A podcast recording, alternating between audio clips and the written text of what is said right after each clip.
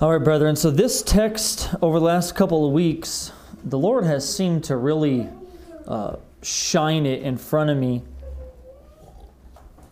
I initially really began to think about it a couple of weeks ago when Sergio and Nick and I were meeting and we were talking about Luke and we were just we've been just sort of working our way through some of these chapters in Luke. And I was just I mean I was just at home doing my own study and read this passage and I'll be honest with you um, the way that I had always interpreted this passage and the way that I think most commentators always interpreted this passage uh, I have thought to be incorrect. I, I, I read it, and it was like the Lord just opened my understanding to it. And that's really my driving reason for why I wanted to come to it. I think there's some good things here for us. I think there's some good application for us as God's people. Uh, but I want you to see it. I, it. I, was so encouraged to see what I what I believe Jesus was bringing forward to His people. And, and as I said before, I think typically it's interpreted a bit wrongly. So um, I thought to maybe maybe ask some ideas here, what you guys think, but I think people get put on the spot and they get afraid of maybe answering something wrong, but that's okay. I, um, I'll just say here how I think most people do see these verses, and as I said, to be to be frank with you, how I saw these verses. If you understand them in the way I'm about to tell you, uh, that doesn't make you a bad interpreter of the Bible. I think that you're taking principles from the rest of the Bible and you're putting them in these verses to help you understand them. Uh, but simply put, the, the, those particular other principles I don't think fit the context exactly. But here's how most people typically come to these verses they read verse 16 and it harkens their mind back to a couple different things. Jesus talking about you're a lamp, you're a city on a hill, these type of things. And we will look at that. We will see its connection to that. But they think that, and they typically just think, oh, I am a lamp. I'm supposed to shine my light in the darkness. I'm one individual lamp, you're one individual lamp, and you're supposed to shine your light, and I'm supposed to shine my light. And, and we're supposed to bring that light into the darkness. And then, of course, obviously, the connection with 17 and 18 is a bit dicey because they don't seem to connect with that kind of idea. 17 and 18 seem to be just totally disconnected ideas, confusing statements that don't really have any connection to verse 16. But typically, verse 17 people are going to apply it to the final judgment. They're going to say, oh, nothing is hidden that will not be made manifest, nor is anything secret that will not be known and come to light. At the end of days, everything is going to be exposed, everything is going to be brought before the judgment bar of God. All of your sin, all of your works, everything will be made manifest before Him on that final day. Uh, if you're without faith, everything is going to be taken from you. If you do have faith, you will receive more or however it is exactly that they'll work it, work it out. And then 18, of course, uh, somehow is going to have its connection with that. Uh, everything's manifested and you need to take care how you hear and so that you hear with faith and you come with faith and so in the end you don't lose everything. But it just it's very disjointed. It's not only is it disjointed in the particular couple verses but it's very disjointed in the actual context of what's happening in each of the gospels each of the gospels where this section shows up it would make no sense for it to be about something like that and so I want to I want you to see here what I think Jesus is really talking about.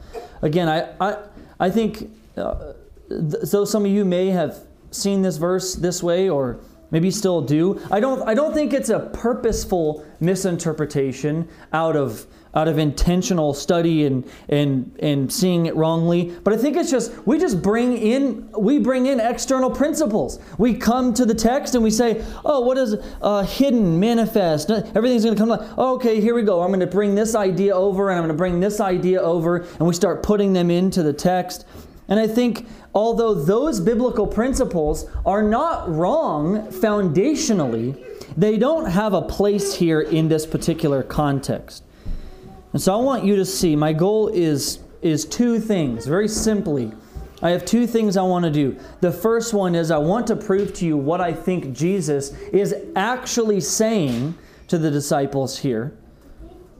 And then I want to exhort you to take care how you hear the words in this book for the very same reason that the disciples ought to have taken care how they how they heard Jesus' words then. So let's see what Jesus is actually telling the disciples. As I said, in the context, it's important to know the location of what's happening here. This comes directly after the parable of the soils and even more so directly after Jesus' explanation as to why he is speaking in parables. So he tells the parable of the soils, of the, the sower going out and he's sowing seed. We looked at that parable uh, back a number of weeks. And then the disciples come to him and they say, What does this parable mean? And why do you speak in parables to the people? And then we get 16 through 18 right after that. Now, that's going to become important as we see its connection with the other gospel accounts and as we begin to work through the verses there. So just keep that in your mind as we move forward. So let's begin it at 16. I'm going to sort of work through these in order because I think I think it would be easier in my mind to not work through them in order because there are some things that I think are abundantly clear and I want to get to them. But I feel like if I do it out of order, it could be seen as purposely trying to mess with it. So I'm going to do it in order. I'm going to go 16, 17, 18. And I want you to know that as we deal with them, it, you, it will become increasingly more clear as we work through the three verses what I am saying. But right out of the gate, obviously the first verse, it, we can only go so much on 16. We got to wait till we fill in some of the gaps with 17 and 18. But let's start in 16. And so Jesus says, No one, after lighting a lamp, covers it with a jar or puts it under a bed, but puts it on a stand, so that those who enter may see the light. So we need to answer at least two questions. One, who is the lamp? And number two, who is doing the lighting? Maybe we don't really think about that. We just think of the lamp. But, but someone is lighting a lamp. No one, after lighting a lamp, covers it with a jar and puts it under a bed. So the simple fact is they're not the same. A lamp doesn't light itself. Someone has lit the lamp and put it somewhere, and that lamp is intended to accomplish a task. It really simply put, the task is to illuminate, to bring illumination to that which was once dark. The lamp is there, as it says here, so that those who enter may see the light.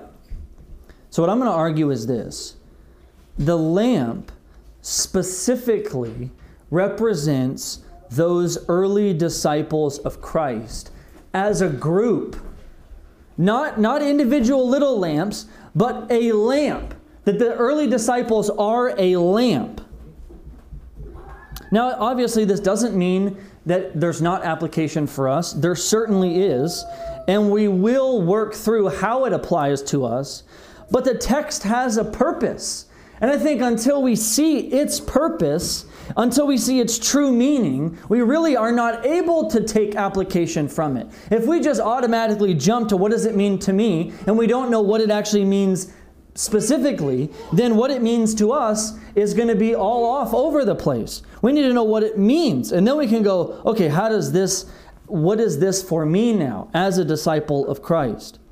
So, and I, I, want you to see that. The, the early disciples are the lamp, but not only that, that the one lighting that lamp is none other than Jesus Christ Himself. And I think that will become more clear, as I said, as we work through the rest of the verses. But the question is obviously why ought we take the lamp to be the early disciples specifically and collectively as a group rather than say each individual Christian being their own individual lamp, which is to simply bring light into darkness? Well, probably in reading these verses, you did recall to your mind what Jesus said in Matthew uh, early on in the Sermon on the Mount. He says, You are the light of the world. A city set on a hill cannot be hidden, nor do people light a lamp and put it under a basket, but on a stand, and it gives light to all in the house. So he does say very similar words there to the disciples. And the light in this context is quite clearly, if you go back and you look at it, is quite clearly the disciples to whom Jesus is speaking.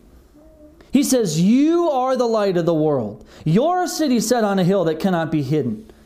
Right? And, and he's speaking to them as a group, as a whole. The you in the phrase, You are the light of the world, is a plural you. It's a plural you. And as Aaron eloquently said it last week, this is how you would put it. All y'all are the light of the world. All y'all are the light of the world. Jesus says, You all yourselves, to his disciples, are a light. Not individually, but collectively. You're a lamp. Simply put, that light was intended to bring illumination to what was dark. He says later on in the same section in, in chapter 5 on this Sermon on the Mount, let your, again, plural, let your all light shine before others, so that they may see your good works and give glory to your Father who is in heaven. So the light being shined forth is ultimately intended for the glory of God. But we know now the light is a reference to the disciples, those early disciples whom Jesus was speaking to, and them collectively. They were a lamp. But obviously, the question still remains for us. One, how do we know that it is them particularly, not, not everybody?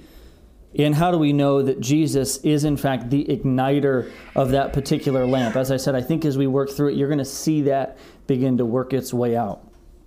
So look at, look at verse 17 with me. As we read this, again, we have to resist the urge, brethren, to rip this out of its place out of its context and make it out to be something that it is not. He says, For nothing is hidden that will not be made manifest, nor is anything secret that will not be known and come to light. As I said before, people, people will take this verse, and because they they think of the context of what the final day will be, and they think of other verses that do speak about that final judgment, they put it in that category. And it's quoted maybe somewhat in this fashion. One day you will stand before God and give an account for every every thought, word and deed that you ever did. Nothing will be hidden. Everything will be manifest before God. All of your secrets, all of your sin will be be brought to light in front of him all your works will be exposed. Now listen, is that true? Yes. That is true, right? It is that is true. That's not untrue. And yet something can at the same time be true and a misuse of a text. There's a, a book that um, it's probably I don't even think I have it. I think I just have had it on my list for like years but uh, I think G.K. Beale wrote it. It's called Right Doctrine, Wrong Text. And he goes through all of these texts that people use, and they, they, they say true things out of that text, but it's the wrong text to use. The text is not intending to make that point. And while that is true, that every secret thing will be exposed before God, I do not think that that's what Jesus is getting at in this, in this particular verse. So, we need to we need to uh, i was trying to think of this this uh, golf phrase. I, I don't exactly know how you're supposed to say it but i think it's play it where it lies. Right? Okay i figured you would you would be, you would help me out. We got hey, listen if you playing golf and you're you know you like doing that sometimes you hit your ball somewhere you don't want to you don't want to do it but you got to play it where it lies. And so we got to play this text where it lies so even though the words maybe seem disjointed, they're not. Uh, when we examine Jesus' words in other places of the Gospels, I think we'll be enlightened to what this actually actually means. One thing to note Jesus is talking to his disciples. He's saying this to them. So, whatever it means, it has to have something to do with them as his disciples. I want you to imagine Jesus saying it somewhat like this You, my disciples, are a lamp or a light intended to bring illumination. Nothing is hidden that will not be made manifest, nor is anything secret that will not be known and come to light. So look with me at Matthew 10. I want you to see this.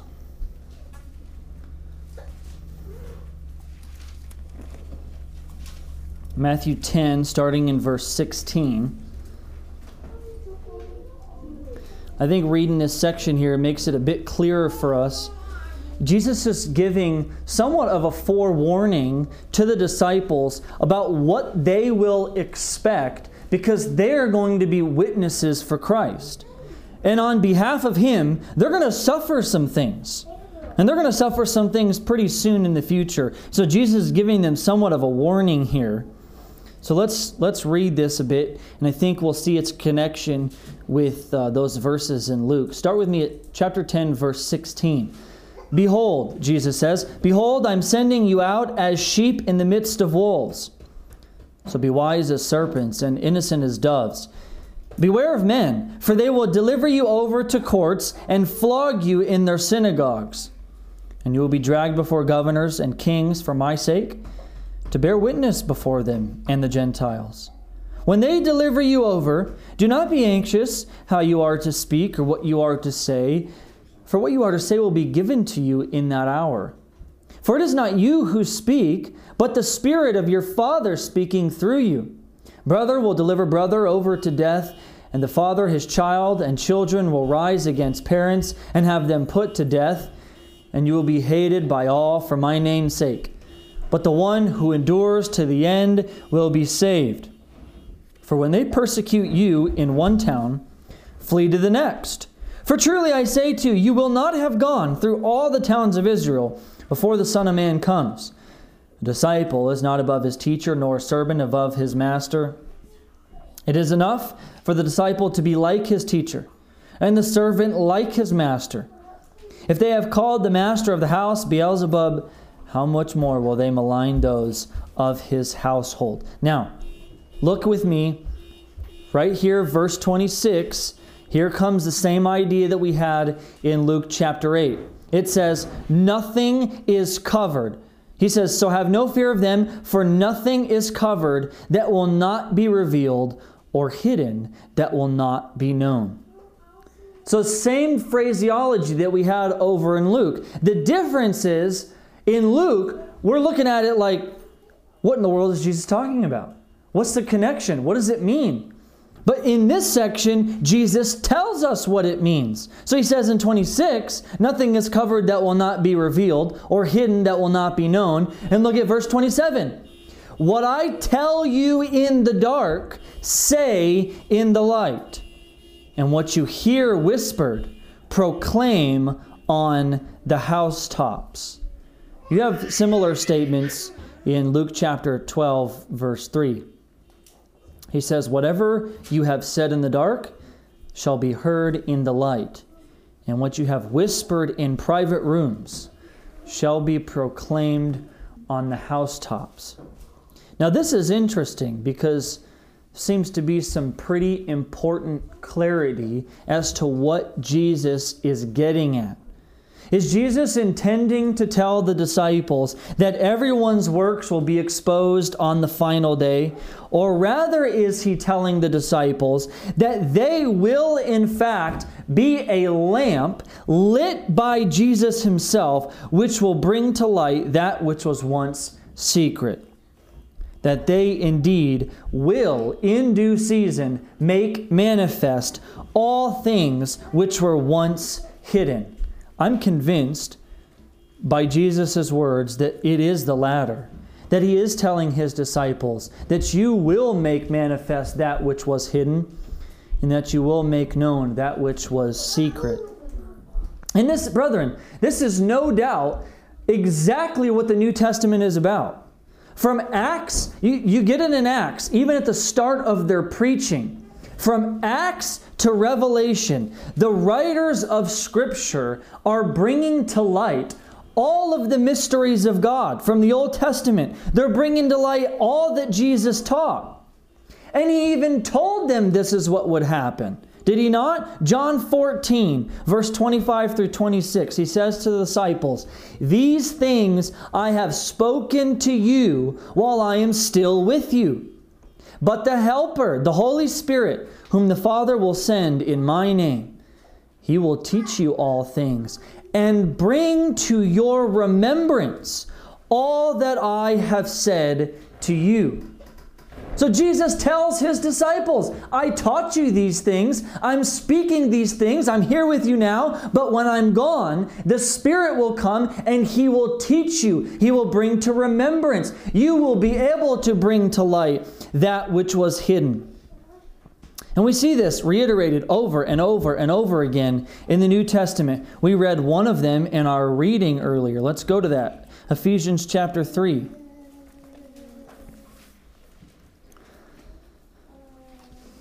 Ephesians 3 7 through 11.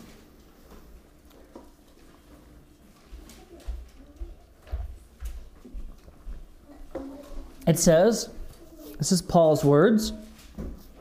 Paul says, Of this gospel I was made a minister, according to the gift of God's grace, which was given to me by the working of his power.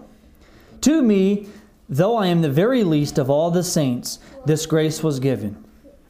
To preach to the Gentiles. Now, watch.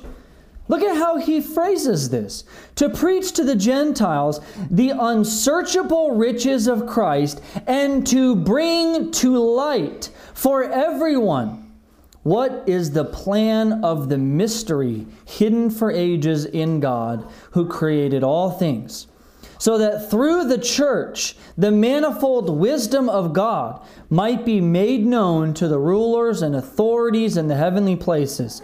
This was according to the eternal purpose that He has realized in Christ Jesus our Lord. Brethren, to bring to light for everyone what is the plan of the mystery hidden for ages in God.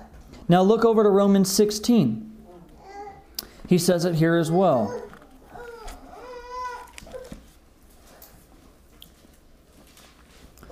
Romans 16, 25 through 27. The final couple words here from Paul to the church at Rome. He says, Now to him who is able to strengthen you according to my gospel and the preaching of Jesus Christ now, watch, according to the revelation of the mystery that was kept secret for long ages, but has now been disclosed, and through the prophetic writings has been made known to all nations, according to the command of the eternal God, to bring about the obedience of faith to the only wise God, be glory forevermore. Through Jesus Christ, amen. Brethren, so the idea is there, is it not? Time and time again, the apostles, the writers of Scripture are saying, This is what God was doing. This is what He's doing now. He's bringing to light all that was hidden. He's revealing the mystery hidden for ages, kept secret for long ages. And now it's being disclosed through the apostles and the prophets. We can see it throughout the Gospels over and over again, where Jesus is teaching the disciples and he strictly charges them tell no one what you heard and tell no one what you saw. And it's interesting why he's doing that. No doubt the disciples are confused in the moment why he's doing that. But you have to remember, Jesus came for a purpose, to accomplish something. He came to die for his people. And brethren, too much light in the moment would have undoubtedly hindered that. You see it early on in, in his ministry. What do the Jews try to do? They try to take him and make him king. And, and he, he sneaks out of their midst. So they, they try to take him and make him king. It's not until actually later they want to kill him. So, too much light. You see him casting out demons, and they're saying, You are the Son of God. And he quiets the demons. Brethren, things remained hidden, whispered in rooms, in secret, rather than proclaimed in the open city streets.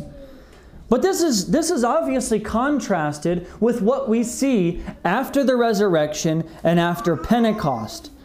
What happens then? Well, the early disciples are filled with the Spirit of God and they're preaching in boldness.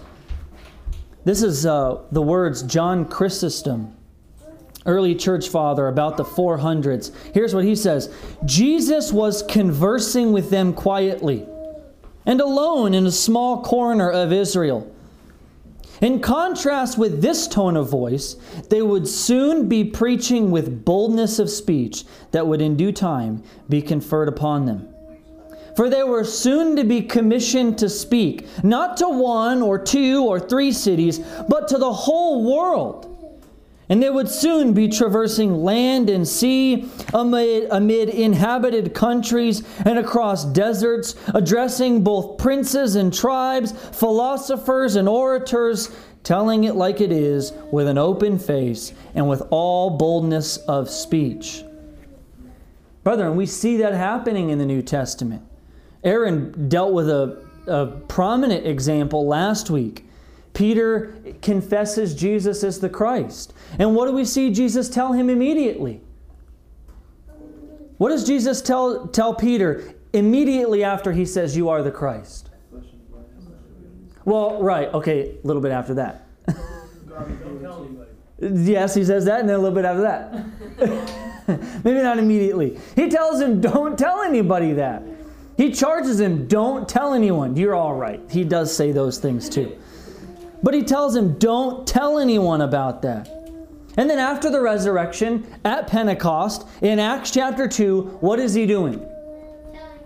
That's right. That's right. Acts chapter 2, he is standing up proclaiming Jesus is the Christ. He says, This Jesus, whom you crucified, God has made both Lord and Christ. Literally, he confesses Jesus to be Christ, and Jesus says, Don't tell anyone. After Pentecost, he is standing up in the midst of the people and saying, Jesus is the Christ. Something that was hidden now being made manifest, telling from the housetops, so to speak, what was previously whispered in private. Bringing things to light, brethren, bringing things to light. And those early disciples were to be a light, a very bright light, no doubt, in a room covered in shadows. Aaron has talked about it a bunch in the Bible studies um, on Fridays. But you have this idea and some people might disagree with us about this, but nevertheless, we think it's biblical. But you, you have this idea in the, in the Old Testament, and even the New Testament recognizes it that it's shadows. You walk into a room and it's dark, and there's things there, but you can't really see them until the light comes on. And then you can look and go, oh, that's what that was. That was a chair, and that was a lamp, and that was, you know, this thing over here. And the disciples were to be a light, brethren, to be shown in a place that was covered in shadow. There was much that needed to come to light. Everything in the Old Testament that was once hidden and cloaked to some degree needed to be brought into the light. Everything that Jesus spoke needed to be brought into the light. And the writers of Scripture were doing just that. They were bringing it to light.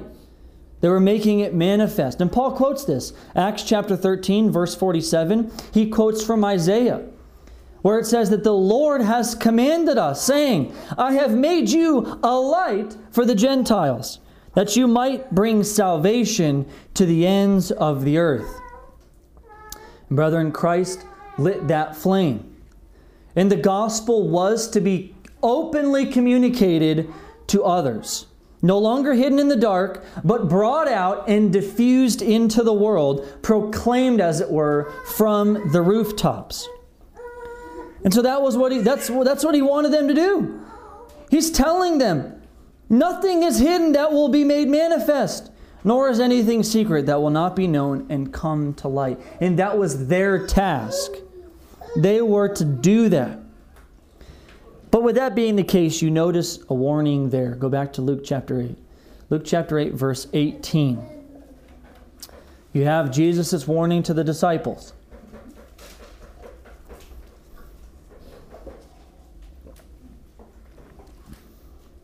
Take care then how you hear. For to the one who has, more will be given. And from the one who has not, even what he thinks that he has will be taken away. Now, undoubtedly, these are the, the, the most difficult couple of words in this section. Most difficult because even in every section, well, I think we get some clarity as to what Jesus means by the words. We don't maybe get as much clarity as we might want, and you'll see that in a minute. But there's two questions for us to answer. The first one is what does it mean for Jesus to tell the disciples that they need to take care how they hear, take care how they heard what he was saying? So that's the first question. Second one is what does it mean that some will receive more and some will have even what they thought they had taken away from them? So the first question is really somewhat easy. In Mark chapter 4, you have the parallel to this particular section. It's almost identical. But you have in, in chapter 4, verse 21 through 25, Mark's parallel. In his account, he says it something like this Pay attention to what you hear. Pay attention to what you hear. For the one who has, more will be given, and from the one who has not, even what he has will be taken away. So the idea is pretty simple as far as what that means. Jesus is telling the disciples, Pay attention. Pay very close attention. Be alert in your hearing uh, when you hear me speak. But not just hear it, not just take it into your ears and actually hear what I'm saying, but register it. Take it in so that you truly understand it and comprehend it and grasp onto it. And the question is, why? Why the, why the words from Jesus? Take care how you hear. Why were they why were they told to pay such careful attention? Well, if you remember their task, their task was that they were to bring to light what? Things that were hidden. Things are supposed to be made manifest by them. And so the question is obviously, how would they do that if they didn't hear properly? How would they be able to bring to light if they themselves were still in darkness? They were to take what was spoken to them privately and in due season preach it openly. And Jesus tells the disciples later on, Luke chapter 10, Blessed are your eyes. Blessed are your eyes that see what you see. For I tell you that many prophets and kings desired to see what you see and did not see it and to hear what you hear and did not hear it. Brethren, the disciples were greatly blessed. I mean, they were part of a time and a period which others would have only dreamed of being. They were able to see and hear things that Peter tells us later, even the angels long to look into such things.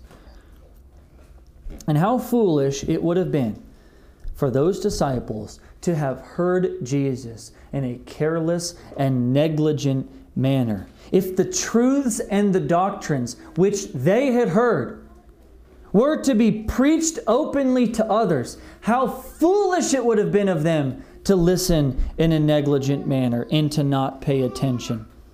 Brethren, how diligently they ought to have attended to Jesus' words.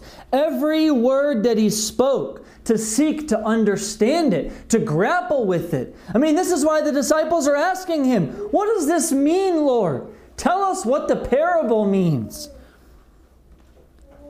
That they ought to have laid it up in their hearts and in their minds, that they would in time be useful in bringing these things to light. So that's what Jesus means when he tells them take care how you hear, be diligent to pay attention to what I am telling you. Question number two what does it mean that some will receive more and some will have it all taken away from them? This is a bit more difficult bit more difficult to answer. But again, we do have other areas of Scripture that I think will shed some light here as to what Jesus means. So let's go to Matthew 13. This is the same section. If you remember earlier, I told you these words come right after the disciples asking Jesus, Why are you speaking in parables to the people? And in Matthew 13, um, we're going to be in looking right there at uh, verse 10. You will notice that I'm bringing us directly to the same spot in Matthew's gospel. Now, you will notice that the words are not exactly the same, the words are different. In fact, you don't have a couple of the statements that you have in Luke, but you have the same exact place in Matthew. And you have very similar statements, and I think some clarification here as to what Jesus is talking about. so let's read here, starting at verse 10.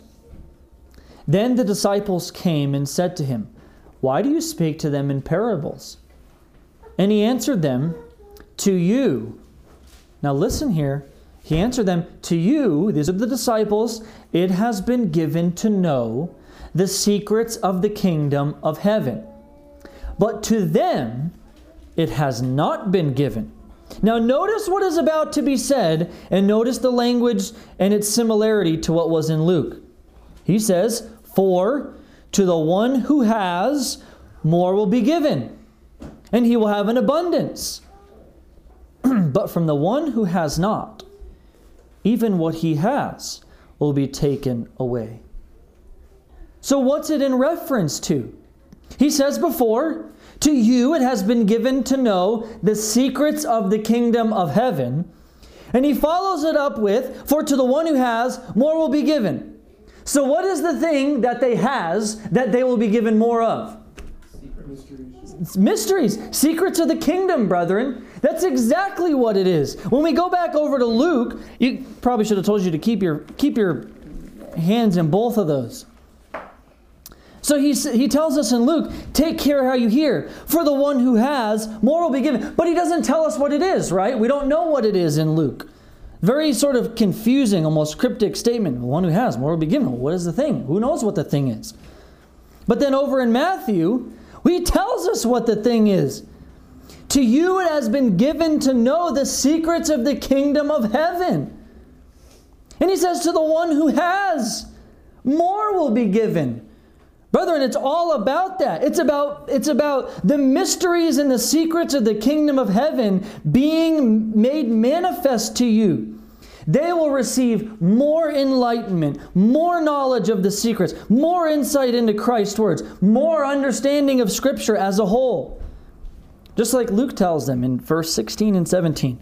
Matthew uh, 13, he, he tells them a little bit later in verse 16 Blessed are your eyes, for they see, and your ears, for they hear. For truly I say to you, many prophets and righteous people long to see what you see, and did not see it, and hear what you hear, and did not hear it. That's Matthew 13, verse 16 and 17. So once again, he's telling them, you're seeing and hearing things that the prophets and all these righteous people, they long to see it, and they didn't see it and you get to see it. You get to be have the secrets of the kingdom of heaven made manifest to you.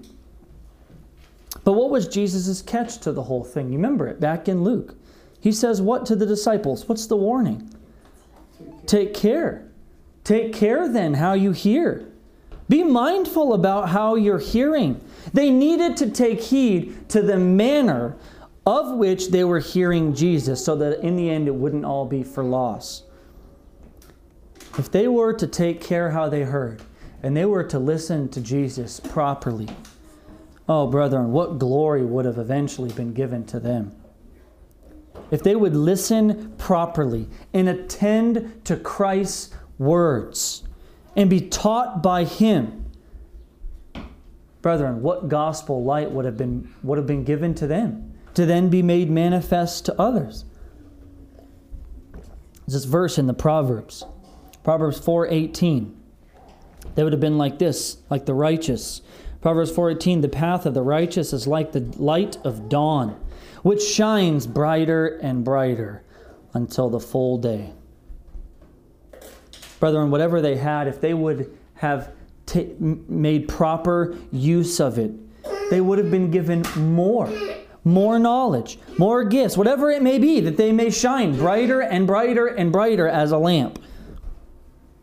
But if they didn't take care how they heard, they would soon find that all that they thought they had would be removed from them. A sh- brethren, a show of knowledge and insight, a show of knowledge and insight will be shown to be just that, just simply a show, not the real thing. Whatever supposed understanding that they thought they had, if they did not take heed how they heard, would be removed. Any gifting, anything else would have been stripped away from them. Any knowledge, any secrets of the kingdom. And brethren, listen to this. No doubt, during Jesus' ministry, there would have been many that heard Jesus. Many. I mean, when Jesus is teaching, he's not just teaching the 12 apostles. If you read the Gospels, you find huge crowds of people are attending his preaching. He's preaching to big groups of people. The only street preacher that ever did. But, but he is preaching to, to, to large gatherings of people. And no doubt many of them would have heard and would have not taken heed how they were hearing. Jesus says later in Luke 13, He's talking about his generation and their entrance into the kingdom of God. And he tells them, the prostitutes and the tax collectors, they will come into the kingdom of God before you. And he, and he says that they will say this We ate and drank in your presence, and you taught in our streets. But he will say to them, Depart from me, I never knew you. So they're there, they hear that we you taught in our streets. We heard you, we heard you preach. Jesus, we were there. We saw you up on the mountain. We heard, we listened to you. We saw you went out in the boat and you preached to us on the sea. We were there. We heard you preach. And he says, Well, you didn't take care how you heard. Depart from me. They may have heard, brethren. There would have been many in that day that may have heard, but they would have heard wrongly. They didn't take heed to how they heard. And Jesus is warning his disciples don't be like that. Don't end up like that. Take care how you hear. So that's the idea, brethren, in the text. Jesus Christ lights this lamp of these disciples that are meant to bring to light things that were in secret and in darkness to make manifest things that were hidden. And he warns them, you take care how you hear. This is your task. If you don't if you don't take care how you hear, you won't do this task. But if you will take care how you hear, even what you have, more will be given to you, brethren. More secrets of the kingdom, more enlightenment to the mysteries of God. What a glorious thing it was for them.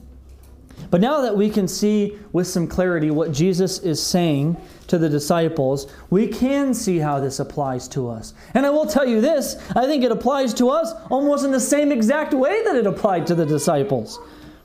Now, the mode is a bit different, of course, but the action, nevertheless, I think is the same. The disciples, of course, were with Jesus in person, they, they literally heard him physically speak. Now, we don't have that. We don't have Jesus' audible voice that we're listening to. But this book, brethren, this book is God's revelation. This book is really the words of Christ for us. Through the Holy Spirit, working through men, God's words have been preserved for us down through the centuries as much as it was for those disciples when they heard these words. So, brethren, what I exhort you to do is two things. One, take heed how you hear these words. Are you paying close attention to them? When you sit down and you read this book, are you alert? Are you, are you coming to it paying attention to what Jesus is telling you? To what God is telling you? And not just not just hearing it, brother, we can do this. We can get in a place, and I know many of you have done this. I've talked to you about it. some of you have known I've talked about it. But where you read it, you, you might read a whole chapter and go, I literally don't even know what I just read. And you go back and you read it again and you read it again and you read it. You might read it seven times and you don't even comprehend what it is that you just read. But, brethren, are we coming and are we hearing? And are we registering and taking in and truly understanding what is being told to us by God? Are your eyes being enlightened to the mysteries of God? to the glory of God, to the glory of His revelation? Are you hearing with ears to gain more insight into the secrets of the kingdom of heaven? This is no doubt what Paul prays for for the Ephesians. Look with me at this Ephesians chapter 1.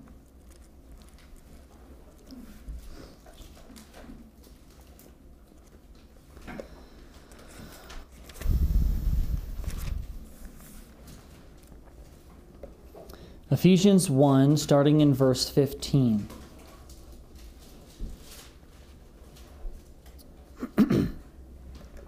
For this reason, because I have heard of your faith in the Lord Jesus and your love toward all the saints, I do not cease to give thanks to you, remembering you in my prayers. Now, here's what Paul is praying for for the Ephesians that that the God of our Lord Jesus Christ, the Father of glory, may give you the spirit of wisdom and of revelation in the knowledge of Him. You see that? That's what Paul is praying for for the Ephesians.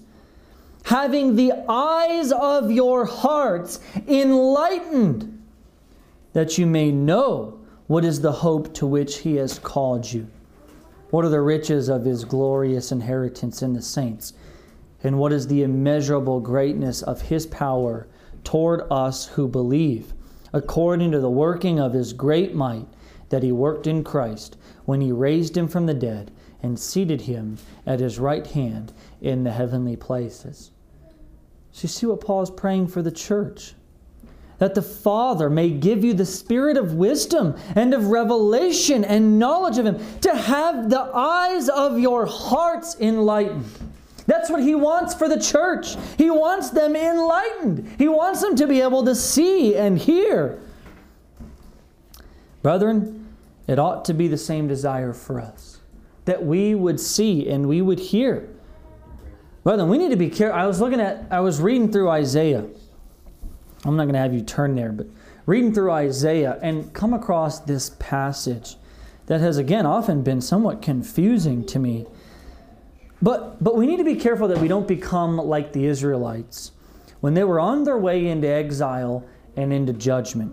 In, in Isaiah chapter 28, Isaiah tells us that the prophets and the priests of Israel had become drunks. They couldn't lead the people. And the people were led into all sorts of idolatry and sin, and their judgment was sure to come. It was, I mean, it was coming regardless. The people weren't listening.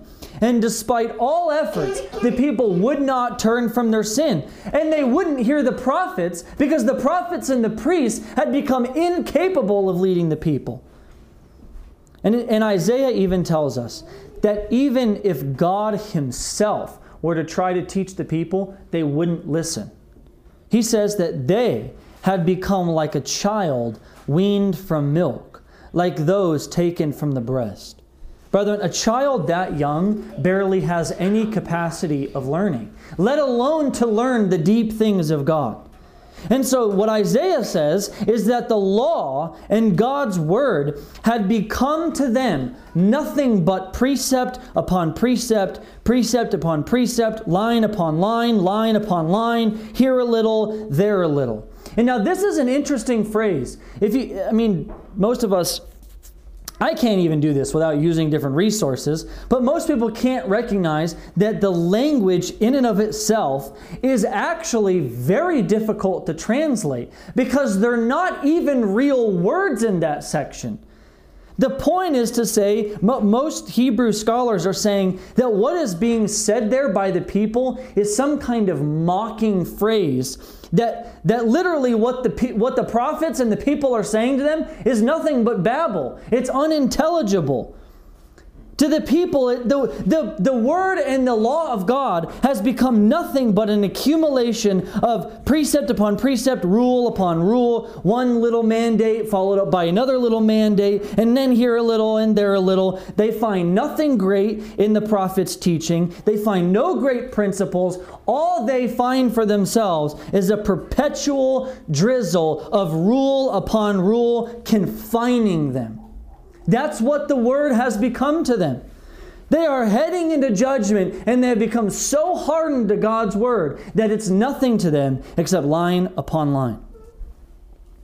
Brethren, if we begin to see God's word in this way, nothing but line after line, rule upon rule, and simply a very thick, wordy manual to life, and it's nothing more than that, if we fail to see the glory of God, the manifest wisdom of God in these words, and our hearts not filled with worship, brethren, we have set aside ears to hear properly.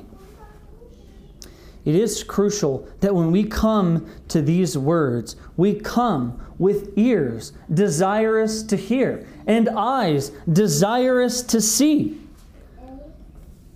And so the exhortation is the same. Same to you as it was to them. Brethren, take care how you hear Christ's words. Because what a glorious promise is given. To those who have, more will be given. More will be given to you. More will be given to you. I mean, we sometimes that that those words to me in, in, probably more right now in this moment than even they did throughout the rest of the week. Give me such encouragement to continue to go to the Word, to continue to go to the Word. Because all of you have found this to some degree. You read the Bible, and maybe you read this certain passage or you read a book, and you come back to it and you go, Oh, wow, I haven't. How did I not see that before? And it's your eyes are enlightened to it. You had, and more is given to you. Is this not true? This is true. But, brethren, after you, sometimes after you read the Bible for so long, I mean, I, have been reading some of these books for over 10 years, and I've read them more times than I can count. And, and sometimes I come to them and I just read them, and it's just like, uh, it's, it's hard to have that in your mind, to remember that more, more secrets of the king, more enlightenment, more glory will be revealed to you. To the one who has, more will be given. What a glorious promise for us, brethren, if we would come with ears to hear. Secondly, this is the last thing here. I'm convinced that the reasoning, remember the, the reasoning that the disciples were to take care how they heard? What was the reasoning? Not just that they were to take care how they heard, but they were to take care how they heard for what cause? Right. To be a lamp, to make manifest things that were hidden. So, this is the same for us, brethren. This is the same for us. They were to make manifest that which was once hidden and make known that which was once secret. Now, you obviously are not going to bring to light new revelation, but it is true that there still is much darkness in this world that does need that lamp. And, brethren, Jesus Christ lit that lamp over 2,000 years ago, and it burns brighter today than it did then. But the, the reality is this, brethren, it doesn't burn bright enough yet. Jesus Christ lit that lamp, and those disciples brought light to the world. They made manifest things that were hidden. But, brethren, there's still darkness. There's still darkness all over the place, and that lamp will be brighter still. And Paul brings this out. As he talks about his journeys, his missionary efforts going out into the world, he says this to the Ephesians and to the Colossians. He asks them to pray for him. And here's what he asked them to pray for. You can turn to these if you want. Ephesians chapter 6.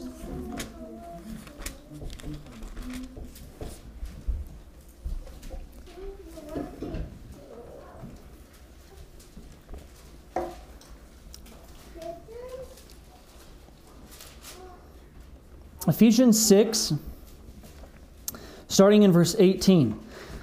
He says, praying at all times in the Spirit with all prayer and supplication.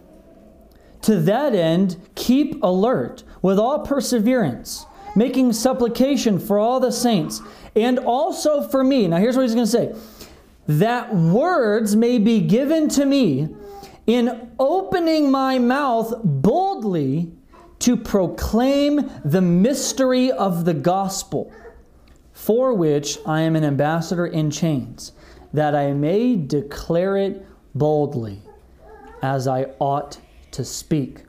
So that's what Paul's asking the church to pray. Pray for me that I would declare the mysteries of the gospel and that I would do it boldly. Now go over to Colossians, just a couple books over. Colossians chapter 4, verses 2 through 4. He says, Continue steadfastly in prayer, being watchful in it with thanksgiving. At the same time, pray also for us, that God may open to us a door for the word. For what?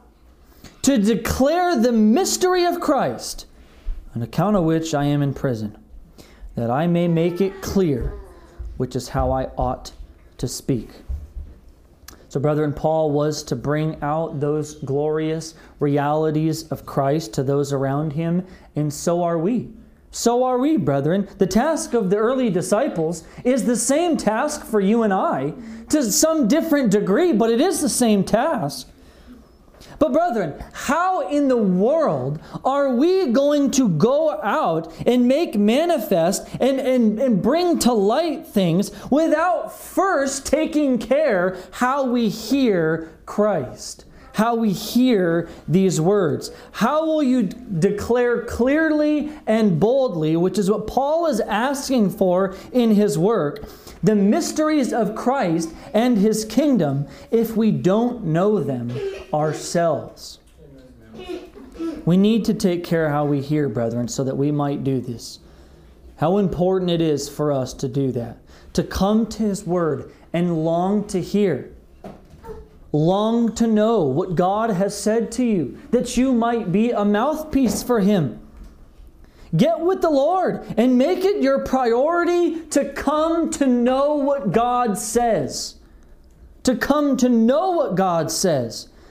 The qualification for an elder, I know this is not Uh, same qualification for every Christian, but brethren, would this not be something to strive for? That you are not ashamed in how you handle this word, that you know this book, you know what God has said? to make it a priority, brethren, to know what Jesus has said to us. That you might be like Peter. And in one moment, you'll have it quietly said to you. And in the next moment, you're able to proclaim it boldly in front of others. Once again, to those who have, more will be given. More will be given. Brethren, what is committed to you in those secret times with the Lord should be made manifest by you to the world. Remember the parable of the talents. The master goes away and he gives his servants resources, money, talents. But he didn't give them those resources to be buried. He gave them to him that they would go and trade and make and earn for him. Brethren, take that which is hidden to the rest of the world and make it known. Bring it to light.